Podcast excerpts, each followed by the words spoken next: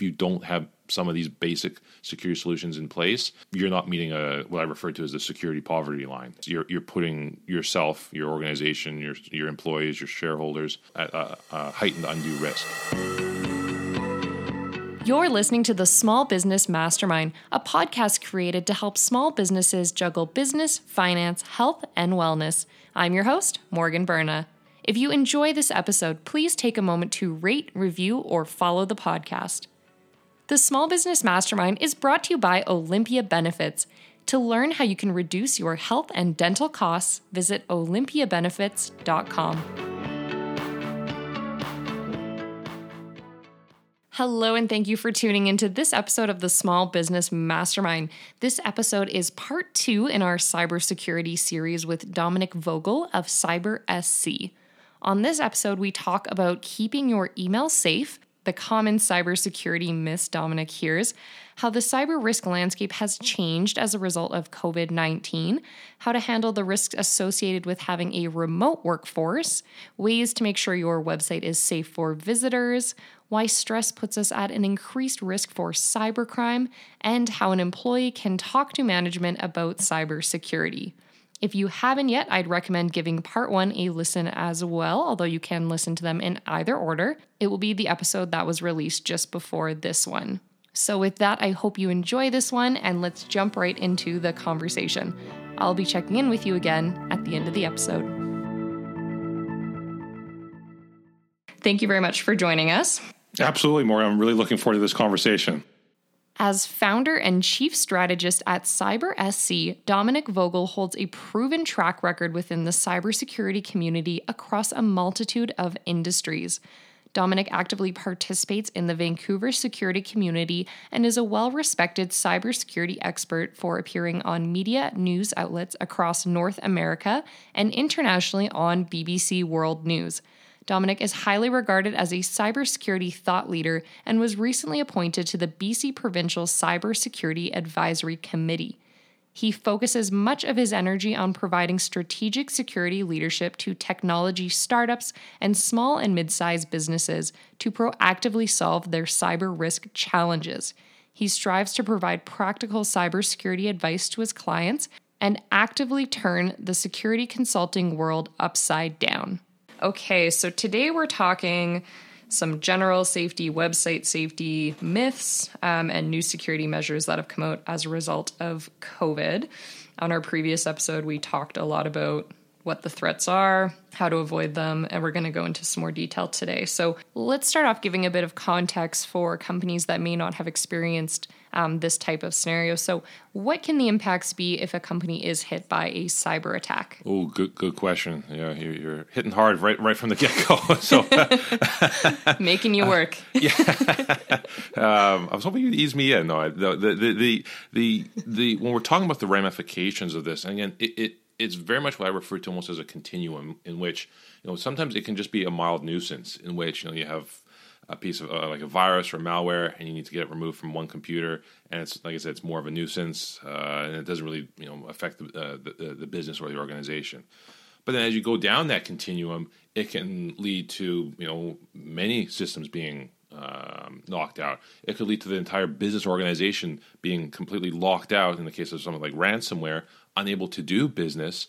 And then, if you, as an organization, if you lose a day or two revenue, what does that mean? You know, there's many SMBs that can, you know, if they go down for a day or two, that could bring them to their knees, kind of thing. Even just even just for a few hours. So, um, very much, I would say, cyber risk has evolved from being sort of a mild nuisance uh, to being something which is very much an existential risk and threat for SMBs. And I just suggest for anyone giving this episode a listen to make sure they've checked out our previous episode as well that we did about cybersecurity because we went into a ton of information there about ransomware and what exactly that looks like. I wanted to ask you a bit about email because this is something every business uses. Uh, can you let me know a bit of the common risks email faces and some ways we can mitigate these? Yeah, you know, and I think there's a, there's a couple uh, items in email that I think people should keep an eye on. So the the first one I would say is making sure that you leverage multi-factor and uh, multi-factor authentication. Um, I believe we talked about that in the first one, but if not, I'll just quickly uh, uh, reset on that. Um, my memory's not what it used to be. I can barely remember what I had per, for breakfast. But uh, um, so, mo- especially with uh, small mid-sized organizations, many of them leverage uh, third-party cloud services like off Microsoft Office 365 or Google G Business Suite email uh, for their for their company or their organizational uh, email. Now, when it's leveraging something that's external, uh, what's referred to as externally facing, or anyone on the internet can access, you need to go above and beyond just username and passwords. Uh, unfortunately, usernames and passwords are, are compromised all over the place. People reuse their passwords all over the place, so you have to go on the assumption that your username and password is compromised, uh, and that's where something like multi-factor authentication. That's basically where you you'll get a SMS, like a text message code, or you'll get something to uh, a, a, phone call uh, or something with uh, which is tied to what's referred to as an, an authenticator app. Basically, it's an, uh, a one-time code which you will enter in as part of your uh, login process. So even if your username and password is compromised, unless someone physically has access to your phone, as an example, they won't be able to access your account. And multi-factor authentication right now is one of the most effective risk mitigation techniques when it comes to email security and preventing what's referred to as account takeovers or having your account compromised. So I highly, highly recommend that to, to your listeners that, again, if they don't need to necessarily know the details of how to roll that out, but they should be engaging their IT team or their IT managed service provider and you know, outright demanding that MFA uh, be uh, a multi-factor authentication be enabled and be configured. Um, the the other risk when it comes to um, email use uh, is and sort of the, the, particular threat which we're seeing is referred to as BEC or business email compromise. And again, something like this can often be mitigated by multi-factor authentication, but that this particular threat of business email compromise, and this is right now this is something which is running rampant through uh, the SMB community, is where it's an email where the CEO's email account or a CFO or a VP of finance, either their account has been compromised or their account is being what's referred to as spoofed. So someone's pretending to be them, and uh, what what that often takes the shape of is it looks like it's a wire transfer request. It looks like it's coming from the CEO saying, "Please send a wire transfer for 50k to this new vendor."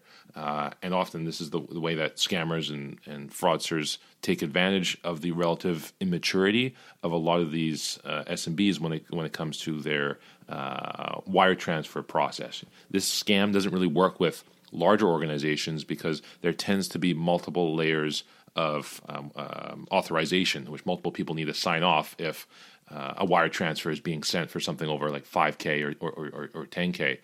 That level of process maturity doesn't exist with SMBs. And we see that time and time again that, um, and again, this isn't really a technical compromise per se, but it's, it's almost a psychological compromise in which many people, especially if it's going to someone in accounts payable or someone on uh, on the on the finance team, they often won't think twice if they see an email that looks like it's come from the CEO or CFO. You know, they've conditioned themselves to just act on it. And one of the most effective techniques that you can do to uh, mitigate that, apart from multi-factor authentication, is to just like I said, have a little more procedural maturity. So anytime a wire transfer request comes in over, let's say 5K, I mean, you can define that for your own organization's risk tolerance. But whenever that comes in, there needs to be another level of uh, sign off. Uh, so either someone else has to approve that or you validate that request through another communication channel. So if that request came in through email, maybe you connect, uh, you connect with them through the company's instant messaging platform, or you send them a text, or you call them, or you send a carrier pigeon, what, what, whatever you want. but you you validate it through another communication channel. And this is something I didn't put on the list, so sorry for making you think so early in the morning. but I'm curious um, if you'd suggest people using a VPN. The uh, y- yes, uh, I mean not necessarily in the context of email. Uh, you know, e- email for many small mid-sized organizations is already uh, hosted by someone other than themselves. So it's hosted by Microsoft. It's hosted by Google. So a VPN there doesn't make um, a whole lot of sense in terms of improving the security outcomes, shall, shall we say. Uh, okay. Where a VPN is super useful uh, is if you, let's say you're working remotely. And again, this is very true, especially now during COVID with a very virtualized yes. workforce. So this is a timely question um, uh, in which how you're connecting. Let's say there's a, a, a, server or some systems back in the office, you know, within the office physical wall, so to speak, uh, that you need to be able to access to perform your job. Uh, a VPN allows for a much more secure connection, and, and VPN stands for Virtual Private Network, in which that allows you to just connect back to your um, company or organization's internal network and securely access any systems or any files securely rather than trying to use um, some other insecure remote access method. VPNs uh, very much allow for a much more secured level of connection. And uh, same thing with email. Uh, you should be making sure that how you connect is done through a username and password as well as a, a multi factor authentication. Okay. And then the other thing I had that will be something common to just about any small medium business is tips for internet browsing and just identifying if the website you're on is a safe website. Yes. Yes. have some tips there. Yeah, ab- absolutely. And, and, and, you know, I, I, think what I often tell a lot of our clients as well is that these are all great questions in which, to me, serve as a start for great dialogue that you should be having with your IT team or your IT service provider. Mm-hmm. You know, and um, because I mean, this is in, in, this day and age, it's becoming basic table stakes. If you don't have some of these basic security solutions in place, um, you're not meeting a what I refer to as the security poverty line. You know, uh, it's it's you're you're putting yourself, your organization, your your employees, your shareholders uh, at, at heightened undue risk and especially with something around uh, web filtering, um, that can be something which can be done quite easily, quite readily. Uh, there's some really fantastic solutions, know uh, something from OpenDNS, uh, which is, uh, or even Cisco. Um, Cisco has, has a great uh, solution uh, called Cloud Umbrella. Getting into the technical specifics of it, I think, isn't something which SMB owners or SMB executives need to fret about.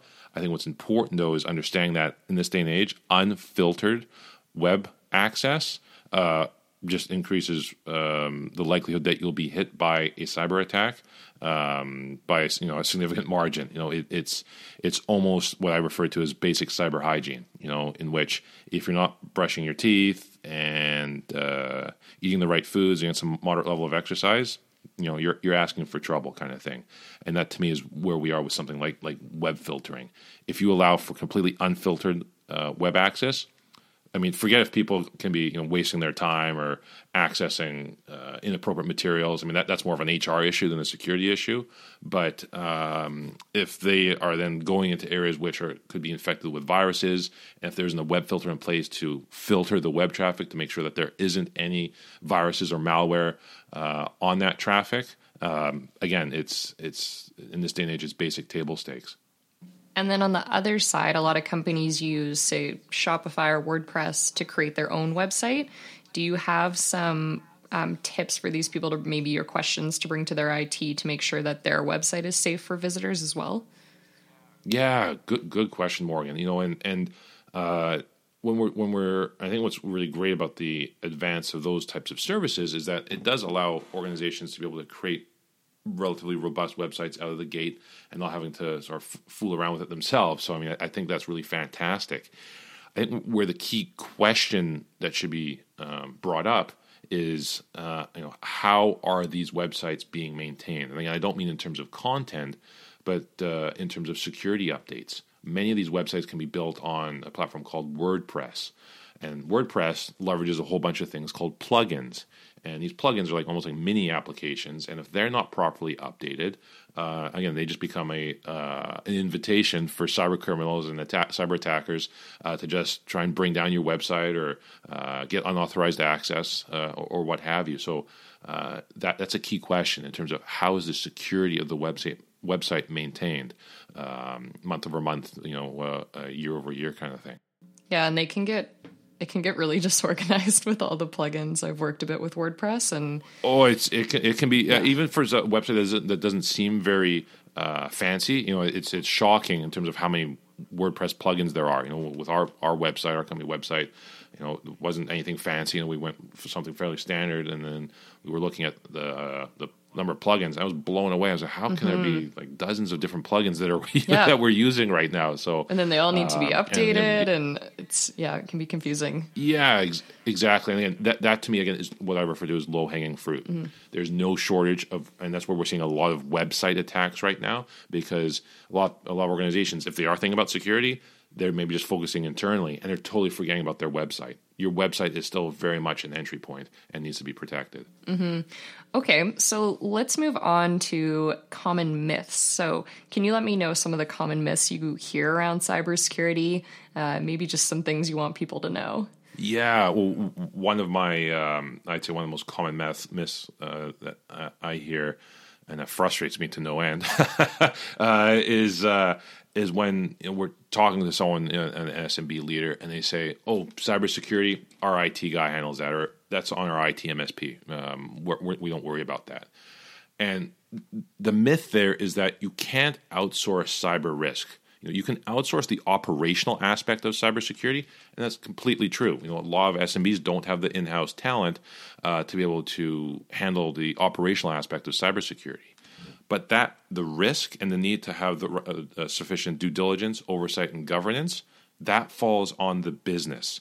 Uh, that falls on the executives. They are not fulfilling their fiduciary duties if they just you know say, "Oh, our IT department handles that." That's not how it works. And in the event of a data breach or a significant security incident, and if there's a, you know legal matters that that follow that, if it's shown that um, as a CEO or CFO that you just hand that off to you know your IT service provider, uh, th- you will be, um, lack of better term, you know, you'll have your butt handed to you.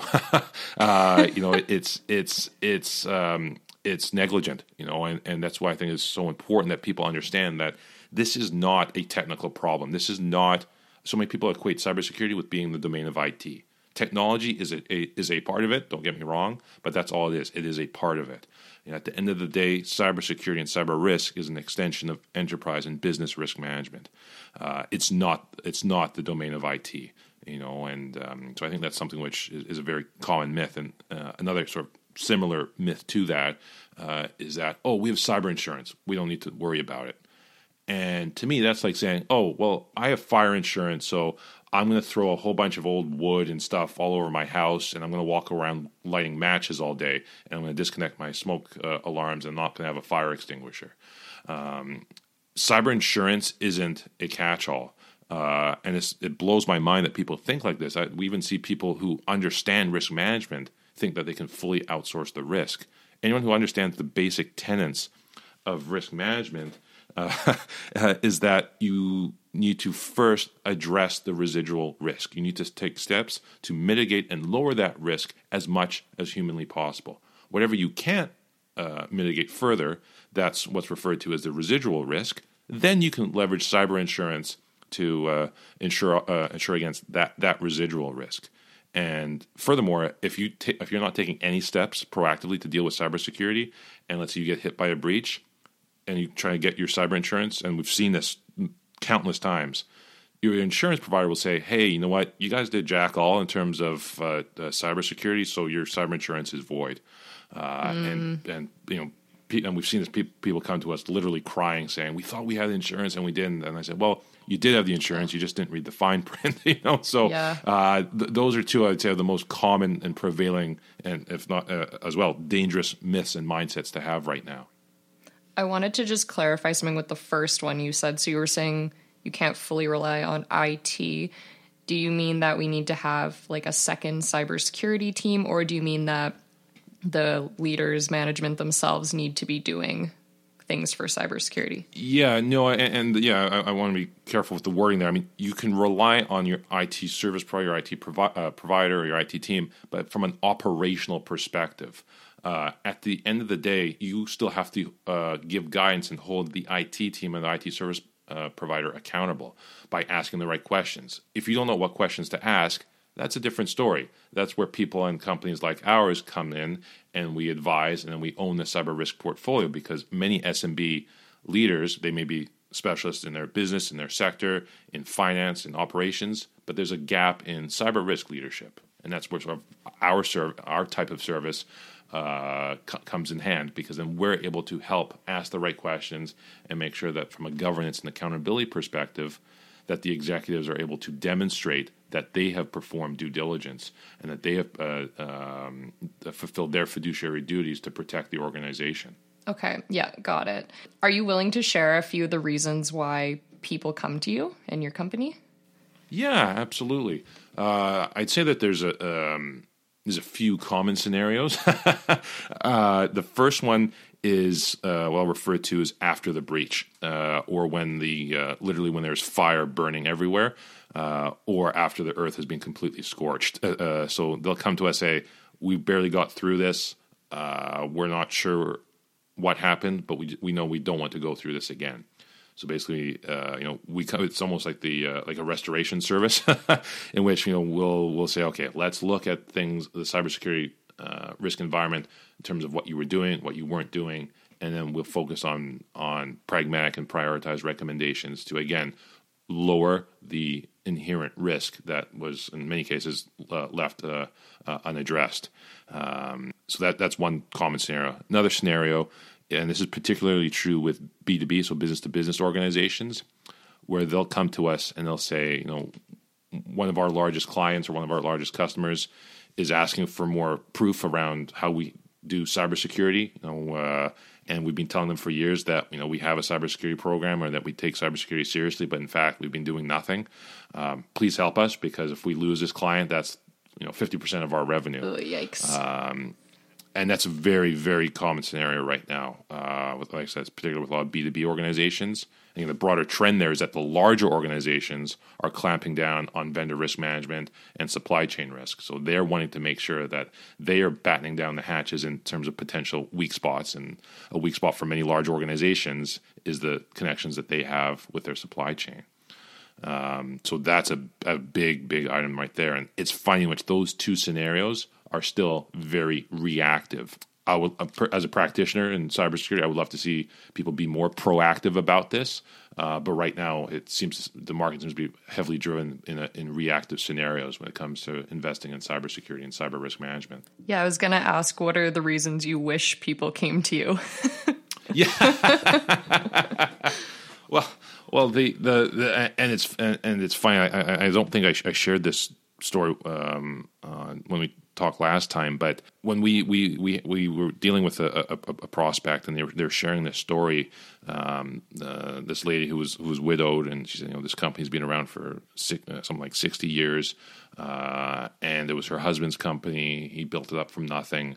Uh, you know, she was continuing on in his legacy. You know, she'd been the CEO for a few years. She said, you know, I had to learn about this, just on the go and and she shared with me that, um, and this is why we were meeting with her. She said a few months ago that they were hit by ransomware and that they were inoperable for weeks. She, and she told me, she said, I, I, we literally came within days of having to shut down the company for good.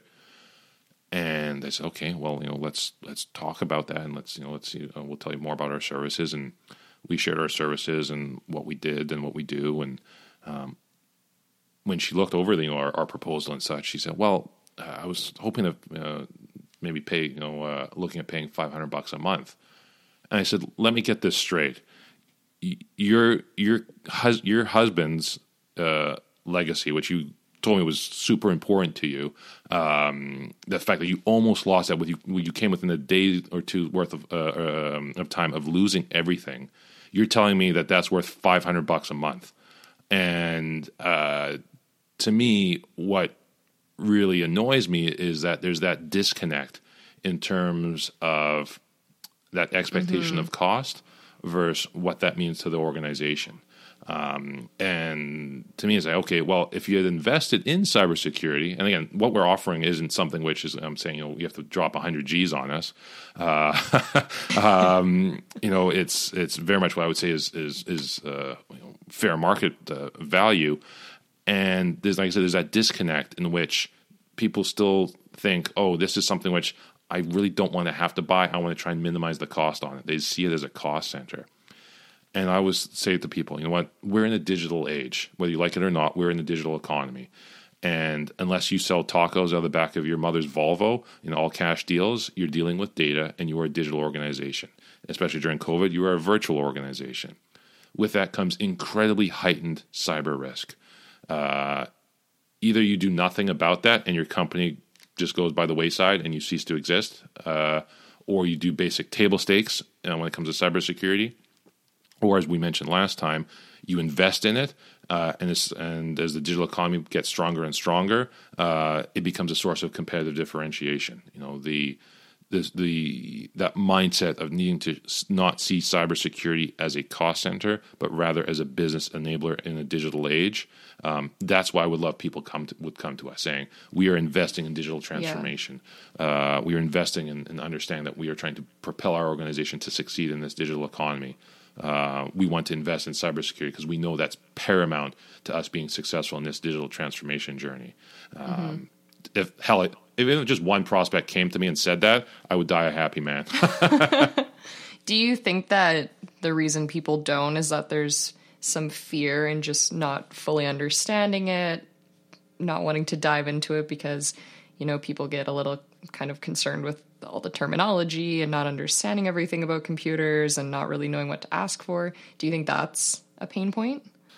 The the the I'd, I'd say that the uh, it's still a, a fundamental fundamental lack of understanding and awareness, you know, and, and that's why um, you know part of my mission uh, is to just um, go on podcasts like this to be able to speak to non-technical people, speak to mm-hmm. uh, um, speak to business leaders to really help them better understand what cybersecurity is. You know, the reason there are still so many prevailing myths, the reason why it's still so unknown, is that, uh, and this is a failing on on on the, on, the, on sort of on the part of my industry and my colleagues, and obviously myself as well, is that we have not done enough to make this relevant and uh, tangible to those who are non-techie and non-security people.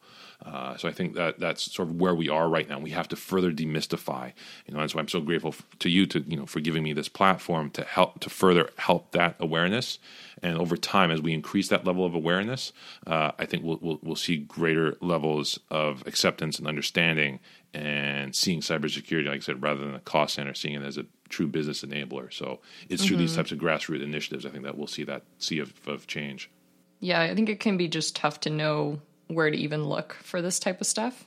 Um, so I think hopefully this chat is helpful for everyone listening. You've mentioned a couple times that with COVID, there's been some increased risk. Um, people are going virtual with a lot of businesses.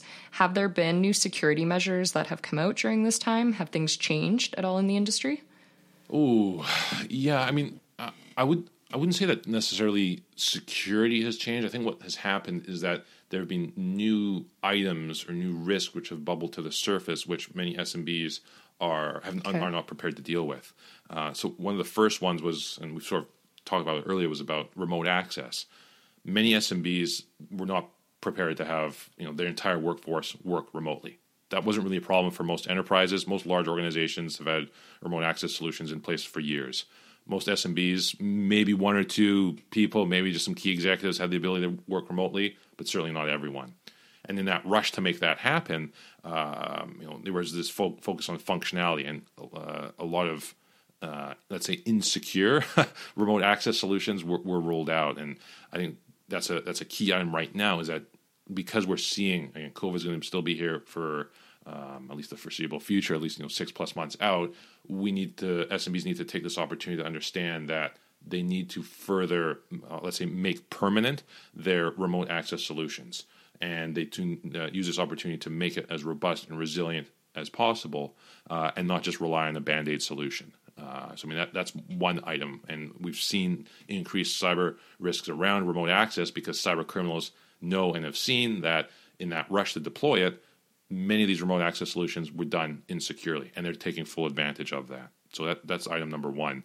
Um, item number two has been that we've seen a huge increase in phishing activity, um, you know, uh, and, and scam emails being being sent out, and yeah, like a ton, you know, and, and I've it's, it's huge. I haven't seen, I've never seen yeah. an increase like this in in my career, and um, one of the reasons again is that psychological reason that scammers and cyber criminals and fraudsters know that people are overwhelmed, they're stressed, they're tired, they're pulling a million different directions. You know, they're looking at their email while their kids are screaming at them and climbing all over them, um, and they know that this is the perfect psychological environment to make um, uh, to be successful with uh, uh, these types of phishing and scam uh, messages. So we're uh, at that point as as well, and so one of the things that we're advocating to to businesses and to organizations is to tell their staff, tell their employees, rather than just trying to inform them about oh here, here's the latest threat and all, all this thing.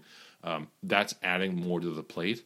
Uh, what we're seeing is something being m- more powerful is to just allow staff and allow your employees uh, give them the gift of uh, pause or the gift of mindfulness. Uh, telling people, you know what, if you get an email, you don't have to action it right away. You know, it's okay to just if you need a few hours off, take the few hours off, kind of thing. And we've seen that organizations that are um, empowering their users and empowering their employees to be more mindful, um, that they actually are, have uh, uh, they're less susceptible to these phishing scams. So I think there's a really interesting uh, dynamic there to sort of preach the, uh, that with um, with your employees and staff. That's a great point. I think I could launch into a whole batch yes. of questions about that alone. But yeah, trying to take some of that stress off because you don't want people in such a reactive mode. It, it, exactly. Again, you don't want to add more to the plate. People are already overwhelmed. Why add more to that? Add more noise. Uh, give them the gift, like I said, of, of something like mindfulness. Mm-hmm. Do you have tips for training employees on cybersecurity. And I'm curious if you recommend things like um, monitoring employees' computers or that sort of thing. Yeah, I mean the. Uh, and that could be a whole separate podcast onto its own there, Morgan. But uh, uh, quick tips, quick yeah, tips. Uh, one of the things uh, that I, I, do advocate is um, if you're not doing any level of cybersecurity awareness, I think it's very important to be at least doing something. And there's a really great solution. It's it's often free or very low cost for uh, SMBs, and it's a security awareness platform called Wizer. W I Z E R. It's one of my personal favorites. I recommend it to all our clients um, who don't have a security awareness platform or program in place. Uh, it does a really great job of of again, rather trying to overwhelm you with like a, uh, an hour uh, awareness session every year, which is often very useless in terms of um, it being um, helping in terms of uh, creating more positive security outcomes. They take more of a micro content point of view, and you're able to maybe sh- uh, have people engage with a one or two minute video once a week. It's almost like this trickle effect. And if you just engage with that type of material once or twice a week in a short frequency, but on a longer time period, uh, that has much more sustaining power in terms of affecting positive change. So um, that's something which I, I, I think is a, is a, really important thing right now uh, uh, uh, to do. And another one is to look at in the long term if your staff and your employees are going to be connecting to your internal network uh, with their personal devices, with personal laptops, what have you. Organizations need to start planning and budgeting for solutions that can, uh, for lack of a better term, check for uh, do a perform a minimal health check on those types of devices. So if a company, if something is a company device, you know, it's able to access the internal network, as an example. But if it's a personal device and there's no visibility on it, then uh, you need to it's sort of uh, this health check in terms of well, we need to check that it has, it has up to date security updates, that has a running antivirus or anti malware solution it's almost like uh, like during COVID right now to enter a store, you have to wear a mask. Maybe there's a temp, uh, temp forehead temperature check. You have to uh, um, uh, wash your hands with. Uh, I was gonna say with detergent, with uh, with a with you know with a, a, a cleaning gel or sanitizer, what have you. That's I think is a very important thing moving forward as as well. Yeah, that's great. I, you mentioned a couple there, and you've mentioned a few through this episode. Um, I was wondering if there's products or services you recommend everyone has on their computers. Um, you'd mentioned an authenticator app, obviously CyberSC as a service, um, but I was wondering if there's any others. Uh, yeah, yeah. I mean, the one of the things which I, I uh, like uh, recommend, especially what, what we see with a lot of SMBs, is that they they like having Mac laptops. you know, it wasn't that long ago where every no matter what type of business. You know, they were all Windows laptops or Windows machines, but you know, it's a different age now. And uh, Mac laptops, um, by default, don't have an anti-malware, antivirus solution. Uh, so I highly recommend uh, downloading one. Uh, and there's some really great free ones, uh, which are uh, you're able to use, particularly for very small organizations. If you get past a certain threshold. You know, you have to pay, but I mean, it's still quite uh, inexpensive in the grand scheme of things. Uh, but Sophos, uh, S O P H O S, uh, so Sophos antivirus for Mac, freely downloadable, one of my preferred options for any of our Mac users for uh, with uh, with our clients. I think it's absolutely fantastic. Again, it, it's helping to make sure that you're doing some basic cyber hygiene, basic cybersecurity mechanisms in place. And there was that myth that Macs can't get viruses. I'm sure you've heard that. And Oh, I used to believe it, and I had a Mac, and then one day um, some wonky stuff started happening, and I was like, ooh, this is Well, wrong. The and and uh, uh, I'll try not to get onto my soapbox because that, that was always one of my favorite rants when someone asked that question and said, "Oh, I have a Mac, I don't have to worry about this." You know, nothing made me happier than tearing that person apart. But you know, the the the understanding understanding this from an economics point of view. Uh, um, not to say Macs are inherently more safe or unsafe compared to Windows. Um, you know, uh, one can argue Windows because they've had to go through so much and they've been a, consistent target. One could argue that they're more secure than the Mac. But the reason why they're you know Macs weren't really you know had that appearance of being more secure is uh, actually rooted in economics. So if you think about uh, cyber criminals, cyber uh, cybercrime, they are trying to uh, perpetrate and commit the most effective crimes possible. And up until let's say the past three or four years, uh, the majority of business machines worldwide were Windows machines, like ninety nine percent of them. So if you're going to be crafting uh, certain code or certain attacks, are you going to be focusing on one percent of the all business assets? No, you're going to be focusing on the, on the majority asset Yeah. to get the, the biggest bang for your buck uh, in terms of committing these crimes. Now, over the past five years, in particular, we've seen that change drastically, especially with SMBs, where now Macs, you know, take you know 15, 20 percent market share, in, uh, if not higher, in the business space. Now it, be, it makes more economic sense for cyber criminals to commit crimes and try and commit uh, and craft certain uh, code uh, to be able to hack into Macs, and that's why over the past few years it went from we went from seeing zero Mac attacks to seeing quite a few. Uh, like I said, it's it's all rooted in basic economics. That makes a lot of sense. I hadn't thought of it like that. Um, the next one is if someone is an employee and they're looking to discuss cybersecurity needs with their leadership team, uh, what questions would you suggest they they bring to that team? Ooh, that's a, that's a really really good question. You know the um, one of the things which I, I, I think is is important, and I know we've we've talked about both of them, so I'll just summarize them quickly. Is I think the need for awareness. If as as an employee, if you're not feeling like you're being kept informed in terms of what cyber threats are uh, you should be aware of or what's facing the organization, you should bring that up to your management. That's a very very important thing to to know, uh, especially for frontline staff. I think that's uh, an important thing to um, have a conversation with your management on. The second one is um, making sure that if you're working remotely, especially in this day and age, that you're able to connect securely. Um, and again, if you're not sure if that's happening, you should be having that discussion with, with your management. And the third one would be what I refer to as secure data handling processes uh, or guidelines. So many people don't know, um, you know, is this is this particular type of data considered sensitive? Uh, am I allowed to send it through email? Uh, uh, some of them will just send it through email and not even think twice about that. Uh, that's a third one, which I think absolute, uh, absolutely needs to be well understood um, by employees, and that needs to be communicated from management. What type of data should we be treating very, very carefully, and what are the approved mechanisms for sort of moving it from point A to point B? Awesome. Those are great tips.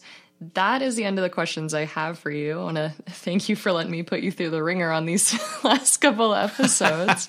um, but I did want to check if there was anything you wanted to leave as sort of a final comment about this uh, before you talk about your your services uh, or anything I haven't touched on.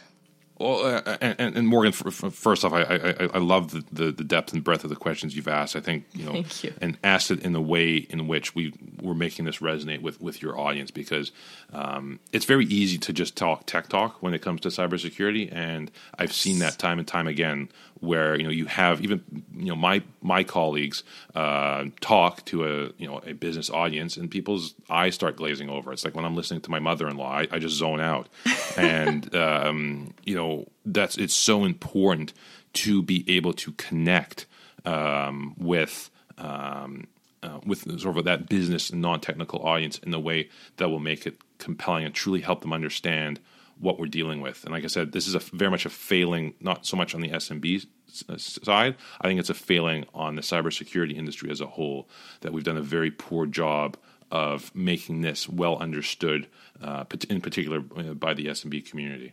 Fantastic. Thank you. Yeah, I think hopefully everyone listening is kind of getting a clearer image. Uh, this was not a topic I knew anything about, so I really appreciate you making it easy. um, and obviously, you're extremely knowledgeable. So let's plug your your company, your services.